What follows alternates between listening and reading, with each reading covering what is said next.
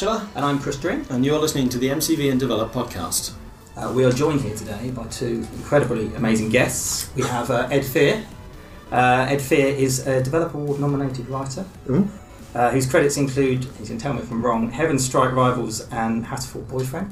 Uh, yes, Yeah, right. I guess. He also used to be deputy editor for Develop Magazine and had had to spend most days staring at our faces. I did. Uh, he did, that's true. Rhianna Pratchett is, is our second guest.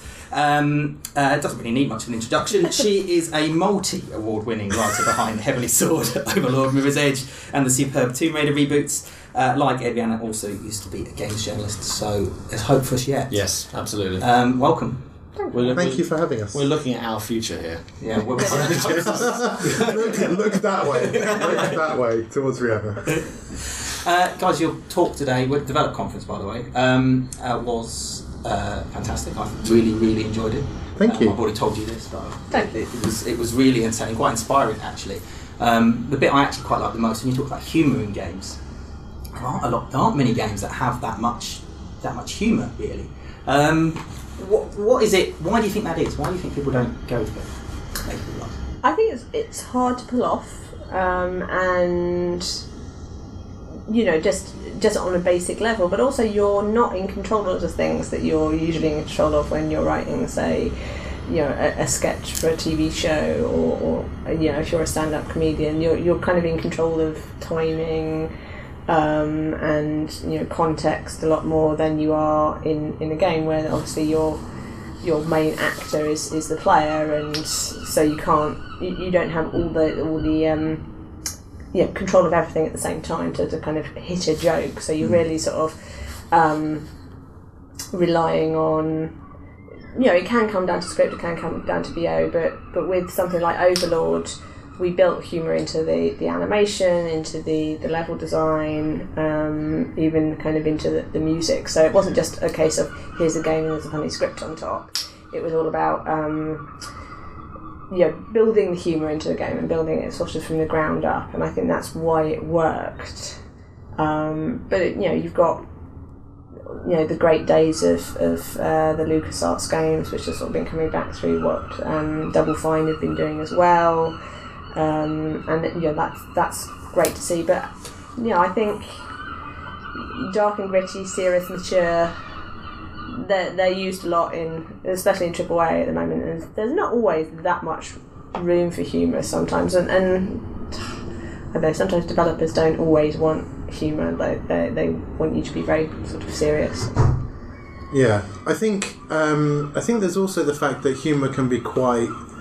Um, it can be quite polarizing in the fact that obviously people have different tastes, and so you know what I find funny is not what my mum finds funny, and I quite often find that I try to show her stuff, and she's stony faced, and then she will be watching something like Michael McIntyre or whatever, and she is in fits of laughter. Mums love exactly, yeah. exactly, and it's and, uh, like I don't, I'm not one of those people that subscribes to like denigrating any sort of levels of comedy or whatever. But the fact is that gamers are quite are like are, are an increasingly diverse bunch, and so when you when you choose to do comedy, you kind of also choose where you're going to pitch that, and that can be quite a difficult.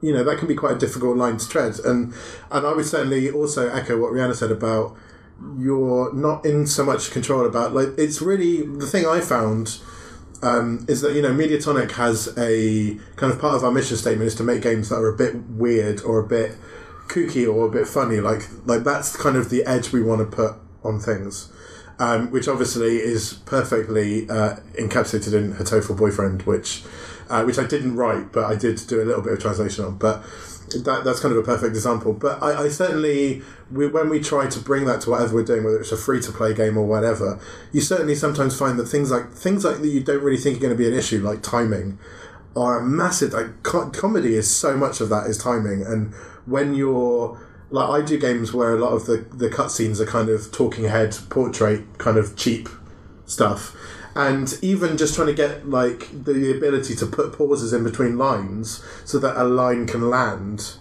um, is quite like that you it's like it's an extra layer of effort and I would say like sometimes we would have people go in and put the cutscenes and then I would go over them and just do timings just to try and make things feel a little bit more like the jokes are landing properly. The jokes have a bit of breathing space. It's not immediately onto the next line and you know that kind of stuff. So there are, you know, and also I think when you're working with. Um, in, in like TV and film, you're working with comedic actors who who can take what you do to another level. Like they have their own, you know, co- like comedic acting is is like its own craft, and they they can put their own thing in that. And, and certainly in, in the realm I work in, where it's text based, you don't you don't have that. It's it can be quite difficult to try and put that in. uh, Lego games. I, actually thinking you, you were talking. Portal Two came into my mind. Obviously, there's a comedic actor who does the voice of Wheatley, and that has that brings that across, isn't it, in that game? Um, and uh, I was actually playing. Well, it wasn't script based at all. I played Sea of Thieves at E3, the rare game, and um, I laughed my head off in that game, but not because there was no, there was no scripting at all. Um, they gave the, the designers gave us a load of tools, like uh, one of the loads of things that did nothing. One was uh, he played a musical instrument, has no effect on anything. He just played a musical instrument. The other thing is you got drunk, which actually made the game harder.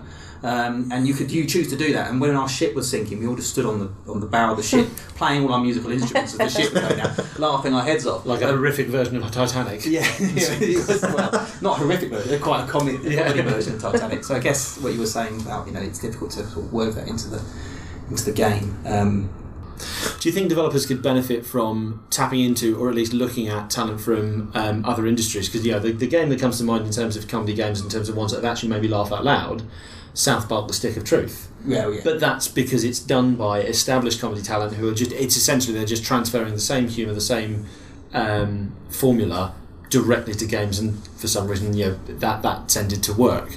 I mean, like, is that an exception rather than a rule, or is that the, the start of something that we can see come across? I think it might be an exception. I think it depends on who you're using, what their experience of games are, and, and how well you know it, it becomes integrated. It seems it's a lot about integration as well as talent. Um, and I know that they use very sort of seasoned designers working with, with the guys on that uh, and sort of bringing it all together. I don't think it's necessarily a case of getting more um, talent in from other industries. I think it's actually about embracing the the idea of, of you know having humor in games and no, I don't I don't know why there isn't more of it. I guess that I think it's because we're we're still in that dark and gritty phase where everything is a lot of dark and gritty. And I do think there's room for humour in dark and gritty situations. However, developers I've worked with in the past haven't always seen that. But I, you know, I'm a big fan of things like, you know, Buffy and Angel, which always used humour in in dark situations. Um, I think it's down to developers actually actively embracing it. Um, uh, them, you know themselves. You know, I think the writers we have are, are more than capable of doing it. I think it's about developers being open to it as you know as well. Just putting humor in their games. I mean, they a lot. A lot of it, as, as you were saying, doesn't just come through the script. You know, uh, my my other half plays a lot of Dead Rising, and that's got a lot of humour that's just in the kind of animation, the clothes, and the scenarios that you, you get yourself into.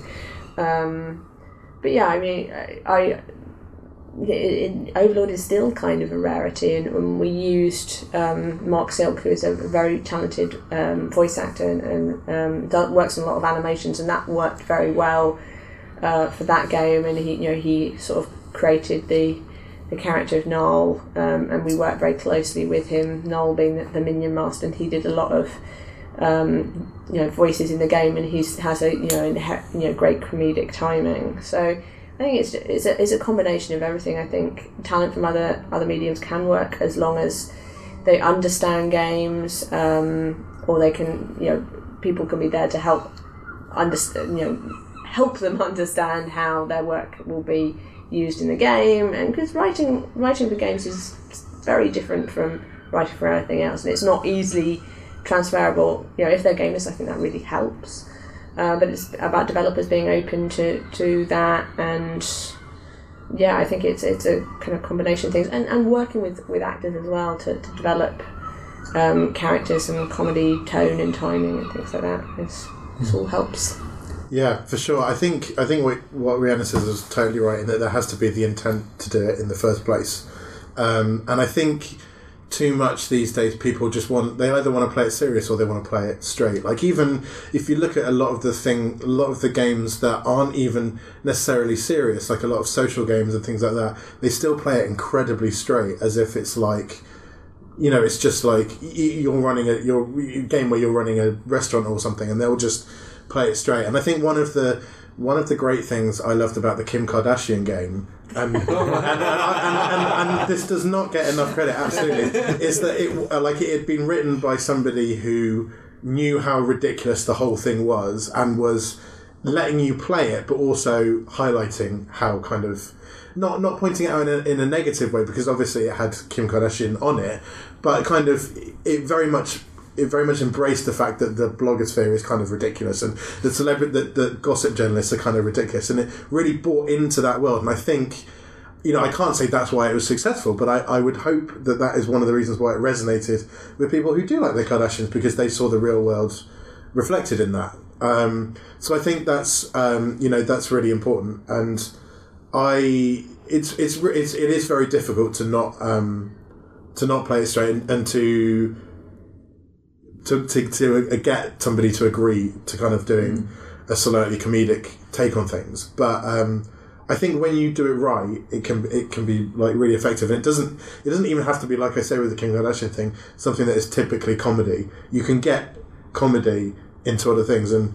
Um, I'm going to go slightly off topic here, but I'm going to bring up something that kind of that Rhianna and I talked about earlier, which is the drag queen Sharon Needles, and she has she I has wondered how long it would take. right, exactly, right, exactly. But she has an incredible saying, 12 which minutes. is that um, twelve minutes. There you go. Uh, that, that she's there's, there's one saying that really struck with me that she said, and that was that drag is like a funhouse mirror on society, and that it reflects society, but in a distorted way. It makes kind of fun of it, but not in a way that something like maybe Banksy does, where they're kind of, you know, almost like having a go at you for, for being how you are. It's kind of like this is how silly the real world is, and let's enjoy the fact that the real world is silly. And from a personal point of view, I came to the conclusion a while ago that that's what I want the games that I work on to do. I want the games that I work on to reflect real life, but in a way that celebrates it while also poking fun at it. And I think there are not enough games that do that, and that's something, from speaking personally, that I would really like games to do more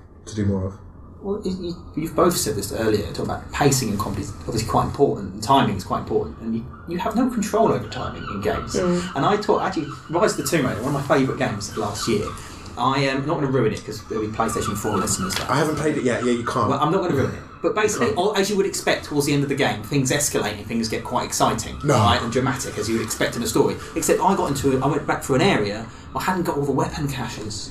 So during the really exciting point in the story, I stopped for four hours to find weapon caches in the game, thus ruining the play. It didn't ruin the story. I was really excited, but but in a way that you can't really. Uh, does the loss of control in games? Does that something that you kind of have to give up in a way as writers? Is that something that you can deal with? Yeah, I mean, you have to give up a lot of control writing in games anyway, so I think you kind of get used to that from the off. I think you have to give up a lot of writing for the, the big AAA games, and and you give up a, a certain amount of control. I, I think when you're you're moving down to indie, you can get more control, especially if it's your company um, or it's a very small team. The bigger the team, the more you know cogs in, in the in the big machine. Um, so it's it is harder to get your voice across. I think it's not impossible, but it, it is harder, and you kind of kind of live around the edges and. You know, your, your kind of favourite lines or the little battles won and all that little performance that got through and, and you sort of kind of live in, in little moments rather than um, necessarily a big uh, you know 12 hour extravaganza of your own voice out there uh, so yeah I think it's it's challenging from that point I mean you can, you can still do great things in the AAA space and that's not to malign it in any way you get the you get access to you know, the best actors the best talent the, the, the best um, technology um, and the other things that, that AAA are doing with performance capture um, and you know utilizing sort of top tier talent has been has been kind of really exciting. Yeah, I, I'd, I'd say in kind of in the sphere where I work, which is kind of more mobile, more free to play, you have to be very aware of the fact that an awful lot of your audience doesn't really want story. As much as I want them to want story, I also have to be okay with the fact that there are a lot of people that, that don't want that, and and you kind of have to come to terms with that, and you have to. Um, you have to be aware of that when you're writing. You know, it is a constant. I'm in a constant battle over the length of things and trying to make things shorter, and then also fighting that we're also losing too much color. You know, because the the as a when you write games, you you come to understand that there is the important stuff, which is the stuff the player must absolutely know. Um, in order to be able to play the game, but then there's also the, the color, the flavor of the interpersonal relationships and, and things like that, and that's the that's kind of the battle that I certainly I I face is getting that stuff, and I'm sure it's it's also to a degree true in AAA as well. Um, but um, yeah, I have to be very you have to be very aware of the fact that that people that people have different tastes and, and different things, and you what you want to do is you want to what I try and do is try and do the best I can for the people that want story without imposing upon the people that don't. So it's trying to please everyone at the same time, which is basically impossible.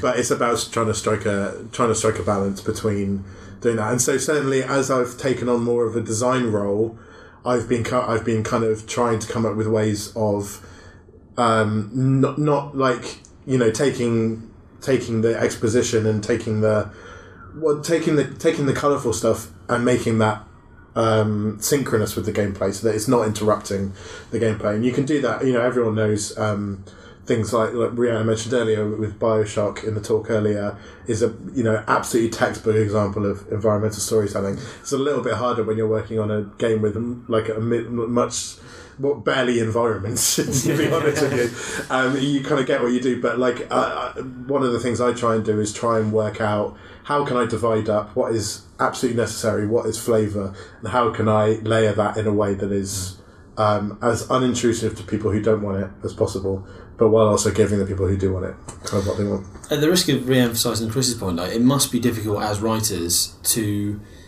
and drive players in a, a larger open world game, um, or, or at least a game that gives players a bit more freedom. I think so. Things like Call of Duty, hey, the world's gonna, you know, the world's gonna end because the, you know, country X are going to blow it up.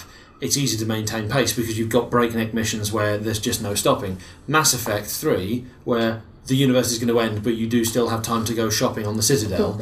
or, uh, or my, the recent example for me was um, Fallout 4. Your child has been stolen. Go find your child, but if you want to just go around and you know build a village, by all means do so. It must be really difficult to, to build tension and and compel players to, to progress when they've got so many distractions. I mean, how do you even balance that? Well, I mean, I have seen an example where I thought, and it was in Deus Ex, where I thought I had time, so I given a mission, and I and it wasn't uh, apparent to me that it was timed. And it's one of the early missions in the game, and I, I, I was still pottering around checking out. Um, kind of rooms and offices and stuff. And when I got to it, I found that like the hostages had been killed because I, I dipped around just kind of looking at plants. Worst hero ever. And like I had to go back and redo it because I felt really guilty. So I think it's actually putting those sort of consequences in. So once I knew that there was a, a time that uh, a time constraint in it, even though they they didn't. It was good because they didn't sort of put a timer on you. They it, you just thought, well, of course, yeah, they're being held hostage. There's going to be a time constraint, and actually treating it like a real scenario, but not making it gamey and there's a countdown clock. Um, that that that made it more tense, but it made it more tense because I knew they could possibly die if I didn't get there quick enough. So there was my own tension that had been ramped up by me doing poorly earlier. So I think it's um, a lot to do with the kind of gameplay and how much information you give to the player. But yeah, it is it, storytelling in open world games is, is very hard, um, and I think it's sort of best done when the world is given a lot of personality. I think uh, World of Warcraft, for example. Um, you know that's it's got little little bits and pieces of storytelling, but really it's the sort of personality of the world and the the color and the, the, the kind of little bits of craziness of the characters that I think um, is really what attracted players to it. And you know certainly when I first started playing, it just felt so bright and so colourful, and it had such a sense of humour.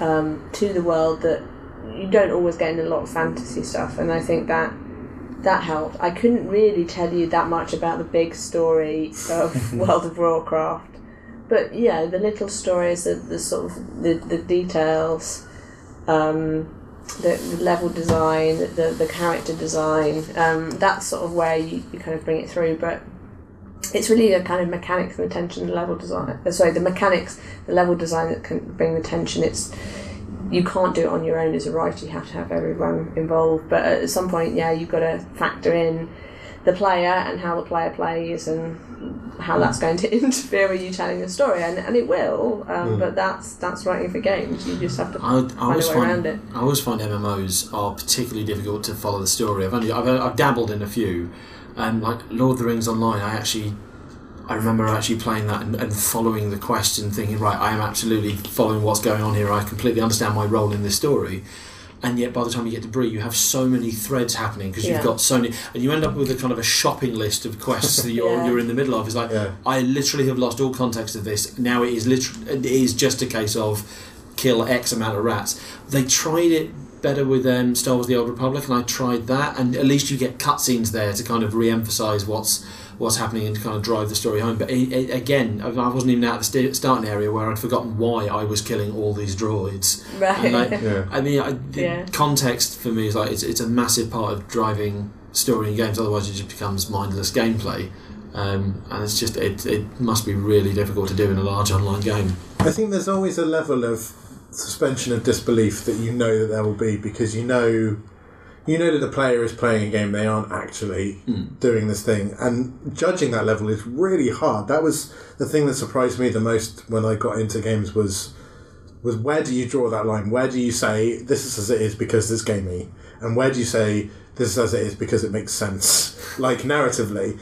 And i and uh, certainly on on Heavenstrike i fretted about an awful lot of stuff where when I would speak to other people about it, they would just go, "Why is that like even a deal?" Just like the players won't even notice that, and and that, that you know to a degree that is true. Like very you know some occasionally players do catch me out with questions where I have to be like "Uh," quickly make it up on the spot in the forums, but um, a lot of the time, a lot of the time people are people know that they are playing playing a game and, and they are comfortable with a certain level, but it is really difficult way to put that. So, like you're talking about MMOs, I play um, Final Fantasy XIV, which is really story driven to the point where it is basically a soap opera, um, where they where they do like a new episode every few months, and it's like this kind of this kind of you know interplay between nations and warring countries and stuff, and it's updated on a really regular. But and I, and I love it, and I love it that it does that.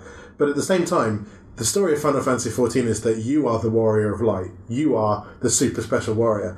There are also two two million other super special uh, warriors of light, and and there are the really awkward bits where the game goes, you need to meet, you need to make a party with seven other of those people, but we're also not going to mention that they are also warriors of light, and, it, and it, it, like it is kind of awkward. But as a player, I am more than willing to just not care about that because I enjoy the experience so much, and I enjoy the characters and I enjoy the kind of the political drama of what's going on and and kind of following those threads. Those threads are far more important to me than oh well I can't play this because you know ev- because it doesn't make sense. And th- there are people like that who do feel like that, and that's fine. They are perfectly entitled to feel like that. But um, again, it's like as a player, my I care far more about the experience than I do about worrying about whether it, it makes sense that I am doing all of these Brotherhood of Steel quests while my child is missing and I'm trying to find him. You know, like Yeah. it, like I just don't,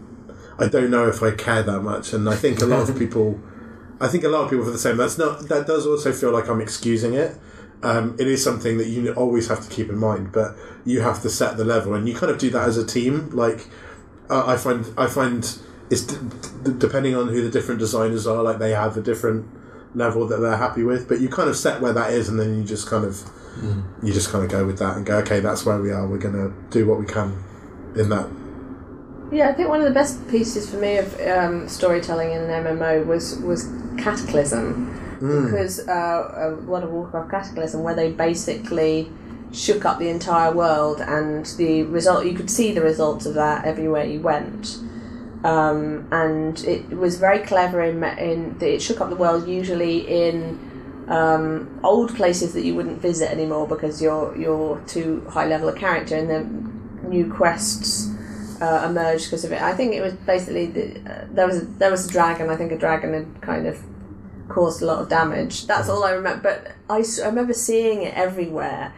Um, and obviously, all, all the little areas were going through their own difficulties because of what had happened and the chasms, and so, you know, some had divide pulled uh, areas apart or flooded them.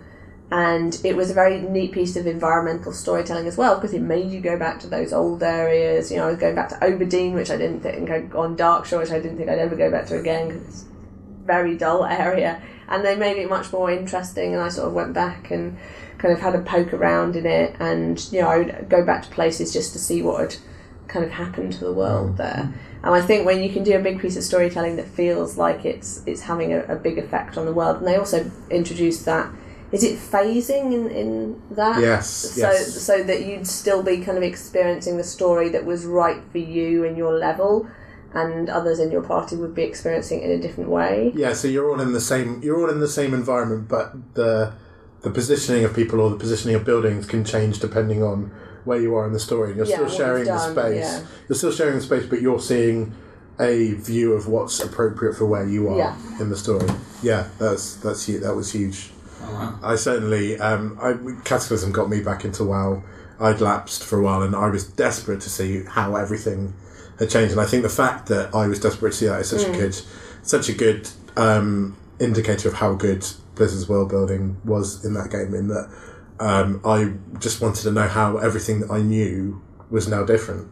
Um, and it, yeah, that's so intriguing. That's really good. I feel more kind of familiarity and sometimes more yearning for places in WoW that you know, fictional places that I do from actual real places. Yeah, like you know um, the sound of the the uh, the sails turning in Thunder Bluff and the squeaky lift going up the cliff, um, or you know I can still sort of remember what yeah the Night Elf starting area, what Auberdine was like, or um, you know Stranglethorn Vale, and you know desperately trying to get down to I can't remember what the point is at the end when you're you're sort of fairly low level. and There's loads of things that can kill you um, yeah, it, it, there was so much environmental storytelling.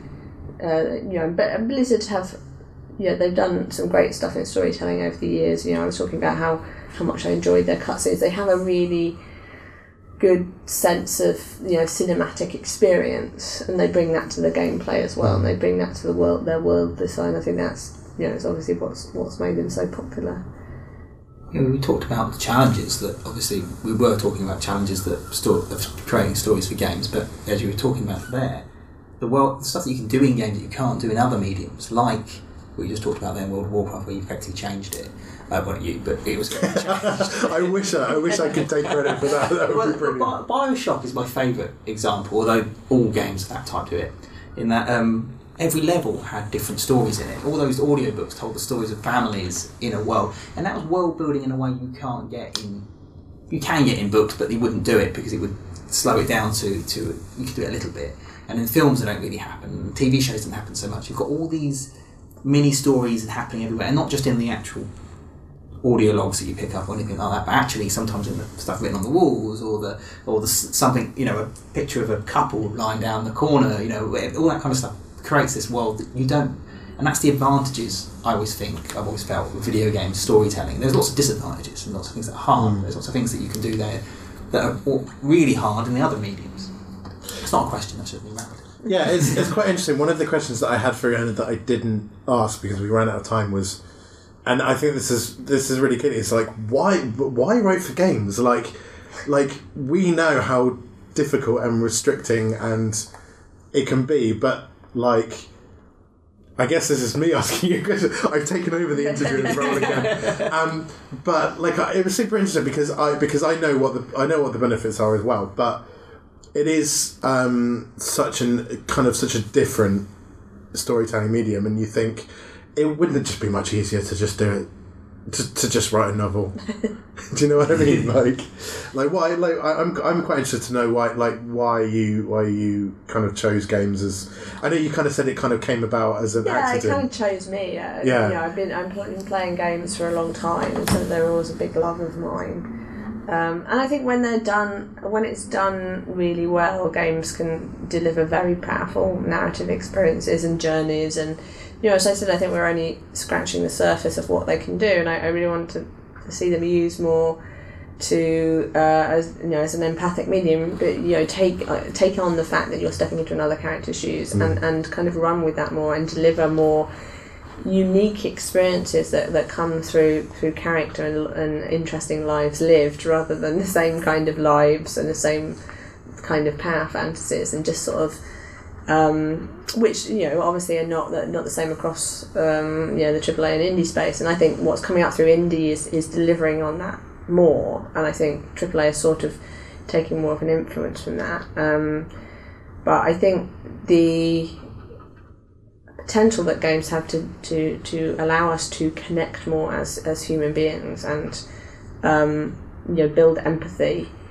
is is huge. You know, I, some of the feedback I had from male players on, on Tomb Raider, they said they, that um, playing as Lara, the game put them in situations where they um, Lara as a female character was, was feeling under threat by by male uh, well one particular male character and they they realised what it must be like for women in the real world who kind of go through these things or have to you know navigate their way through this situation. But and that was a feeling they and an understanding they could never really get in the or they would unlikely to get in the real world. But here was a here was a game giving them more understanding and empathy for for a situation that no other human being could find themselves in.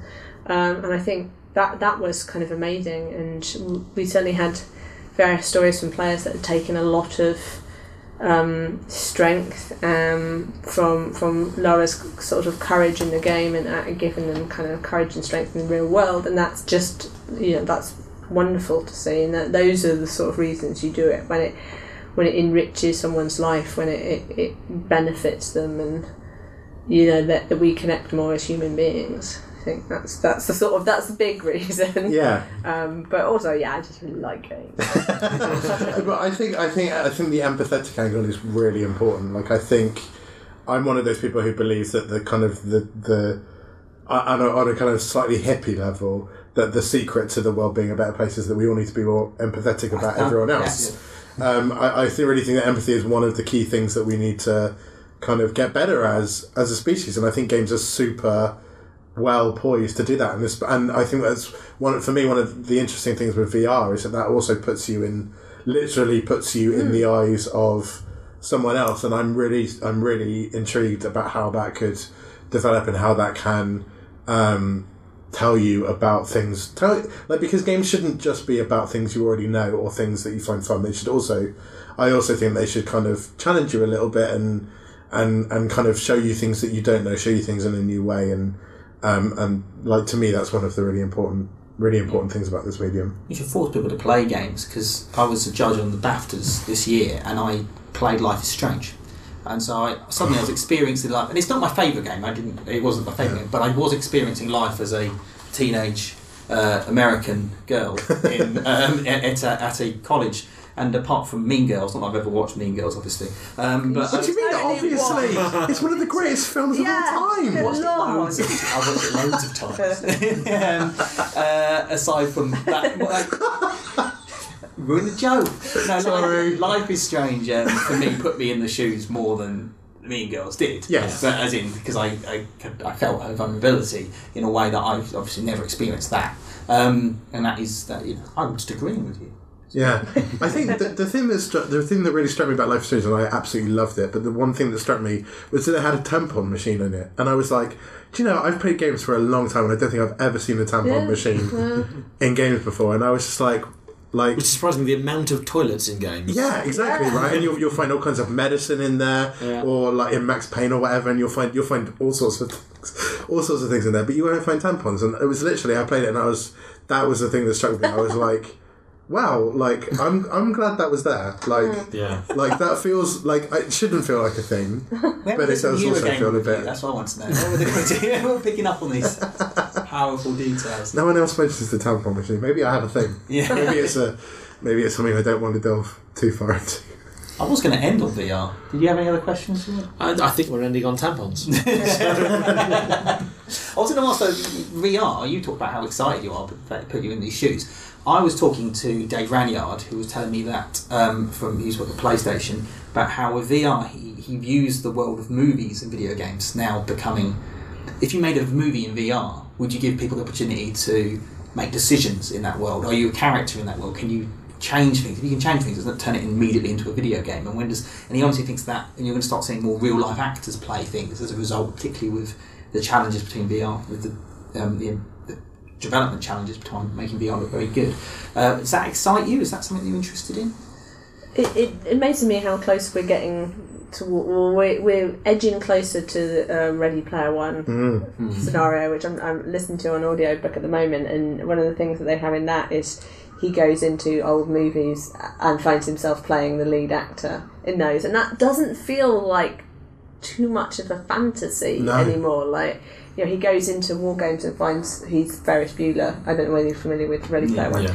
um, and like he he has to go through the game by remembering all the lines and and the kind of he gets extra points for the intonation you think yeah that that could really possibly be a thing and, and maybe not too far off but I think it's more it's more likely they're going to be creating movies around that rather than using old movies. Um, but yeah I mean I, I've not um, done anything in VR as yet but I do think it's really interesting. It has a lot of storytelling potential and I think we are going to have to adapt the way we do tell stories because of how it captures performance and that you're you're going to be picking up on things like body language and the things that you do when speaking to people in, in real life that you're not necessarily factoring into um, a, you know, a game a game script, a regular kind of game script. Uh, but you will be picking up on things like um, facial and body language in, in a way that you, you don't at the moment. And so that's sort of cha- going to change how kind of writers write and how we work with actors as well. And I think the the uh, you know potential for, for capturing performance in, in VR is, is going to be amazing. So I think we're going to see a new rise of um, great acting talent coming out of video games. Definitely. Well, even outside of VR, like the the, advances in motion capture and, f- and facial performance capture have been incredible. Mm. we, we've gone and, and like you say, lend a lot more kind of subtlety and, and nuance to stuff. We, you know, we've gone from LA Noire's over exaggerated, I might be lying kind of faces to yeah, some just genuinely brilliant performances yeah. by, albeit by yeah, like uh, many by established actors. You know, you've got Kevin Spacey in um, that Call of Duty game, and the entire cast of uh, Quantum Break. Like it's all coming across like a lot more realistic, and it and it does. It really sells the story. Like uh, Quantum Break, I, I absolutely ad- adored it. You know, it's not doing anything groundbreaking, but it was a really good action sci-fi hmm. romp worthy of the sort of stuff you'd, you'd see in film and it was just it was it came across really well and we've, we've gone beyond that jilted uh, you know awkward slight two minute you know too long a hmm. pause hmm. between people talking Stop slagging off Resident Evil. I think it's quite like if you. I mean, if you remember when you first played Half Life Two, and Alyx first looked at you and made eye contact with you, like to me that was kind of a moment. That was a bit like I I'm actually in this world, like, and the, you know the animation has evolved to a point where it's not just somebody who looks like they're looking in your direction. They kind of look like they're looking at you, and you are physical. You are a presence in this, and I kind of it's kind of quite interesting uh, the idea of first person narrative and like some people have taken that on since Half Life Two, but a lot of people haven't. And I think what's going to be interesting in VR is that that's going to have to be much more of a focus. Like, if you are there, it's not just about what everyone else does; it's what about they do in relation to you. Like, Yeah.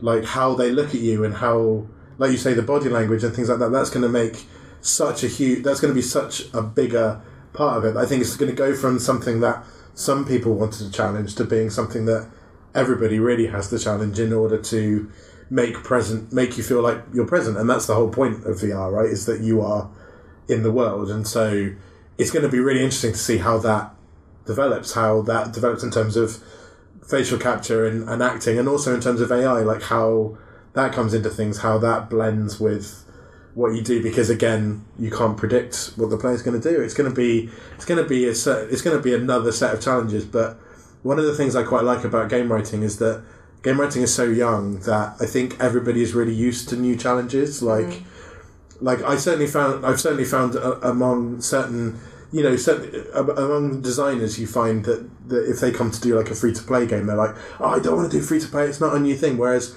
I've certainly seen a lot of writers really embrace free to play and be like be like okay it's a new medium it's a new new way of telling it but I'm going to do it anyway. And I think that's because we're still trying to work out ev- everything anyway. Like it's still so young that just that there being another avenue that can really push things in another direction is just super exciting. Wow. Okay, and thank you both so much for joining us. Um, as I said, it's a busy time down down here at Developer Brighton, so thank you so much for your time. Thank, Thank you you. for having us.